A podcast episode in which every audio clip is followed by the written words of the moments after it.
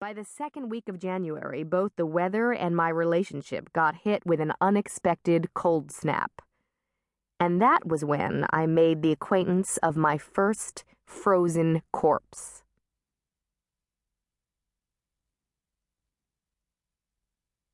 Chapter 1 My knee ached in a way my physical therapist called good, but I called annoying. Of course, I might just have been annoyed with Will Novak and working too hard on the knee I'd messed up running from a murderous poltergeist in October.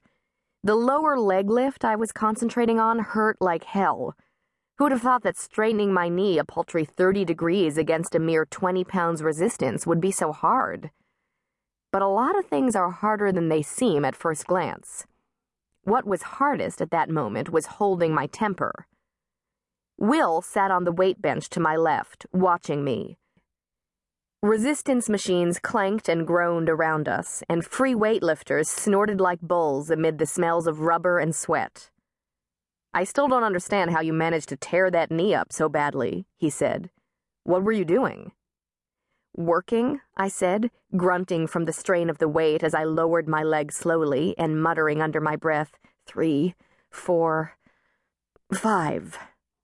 Two more reps, and I could give the knee a rest while I worked on my shoulder, also a bit banged up from October's ugly case. I ignored Will while I finished the knee lifts. Then I slid out of the machine and sat down beside him.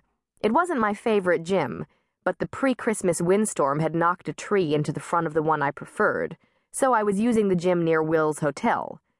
Downed power lines and damage were still widespread in outlying parts of Seattle and King County so the facilities that were functioning were packed, and the moment I vacated the machine, another customer rushed to use it. At first, Will had taken the hotel room so he wouldn't presume on my hospitality when he'd come back from England as a Thanksgiving surprise.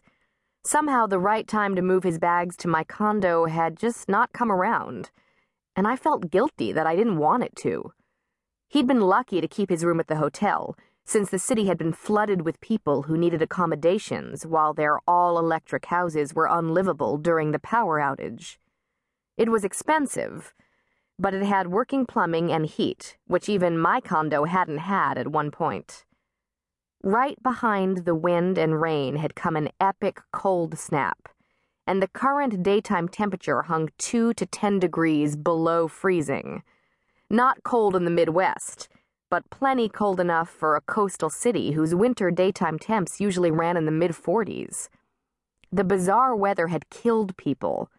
Nine deaths by asphyxia, people trying to heat their homes with barbecues and open flame heaters, two by falling trees that crushed motorists, and one by drowning in a flooded basement office. I was lucky to have been too far away from any of those events to feel them propagate through the energy grid of the gray. I'd felt the delayed shock of one person's death earlier that year, and I hoped to avoid ever feeling such a thing again. Even without that, it had been a rather grim holiday season, and the cold wasn't letting up now that it was January.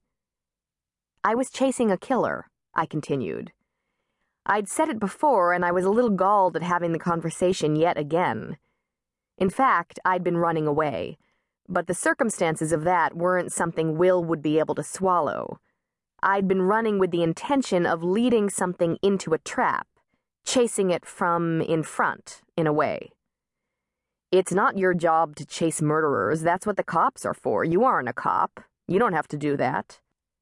Sometimes I'm not in the position of saying that's not my responsibility, Will.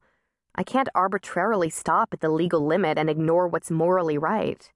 Come on, you were at the final hearing. The guy was a whack job. Should I have let him get away to kill those other people? I could tell he was trying to find a way to say yes without sounding like a jerk. I can be selfish, but not that much, and I didn't want to hear that I should be, so I tried to redirect the conversation. Would you get me the five pound hand weights off the rack? Will sighed and went to fetch the two small rubber coated barbells.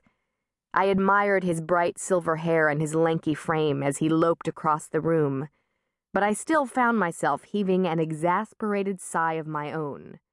Where we once struck sparks,